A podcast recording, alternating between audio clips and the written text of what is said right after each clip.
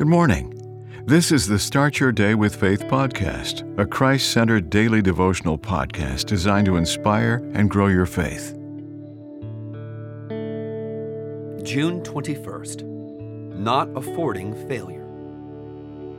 Jane's father lives in Africa, and she was pursuing her education in the U.S. They covenanted that she would study to become a certified public accountant, and he would work double jobs to pay her tuition.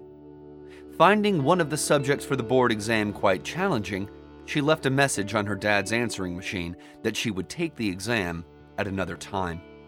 He shot back, stating that refusing to take the exam constituted failure, and that failure was not an option. Persevere, he continued. For Hebrews 12:11 teaches that discipline always seems painful, but later it yields the peaceful fruit of righteousness to those who have been trained in it. Before she could muster an appeal, Daddy got a bit poetic. The heights which great people reached and kept were not attained by sudden flight, but they, while their companions slept, were toiling upwards in the night. Left with no option, she persevered, studied hard, and passed the board exam. Like Jane, we need to persevere, ruling out failure. Why? Because when it comes to success, there are no shortcuts. Besides, the fact that some achieve great success is proof to all that others can achieve it as well. Hence, we'll do well to A. Consider the saying, perseverance is the foundation of all success, and B.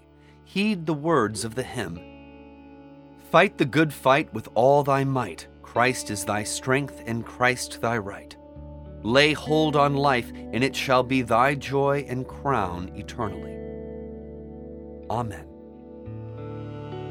The Start Your Day with Faith podcast is a Christ centered daily devotional podcast written by Dr. James Panford Arthur, a published author of several devotional books.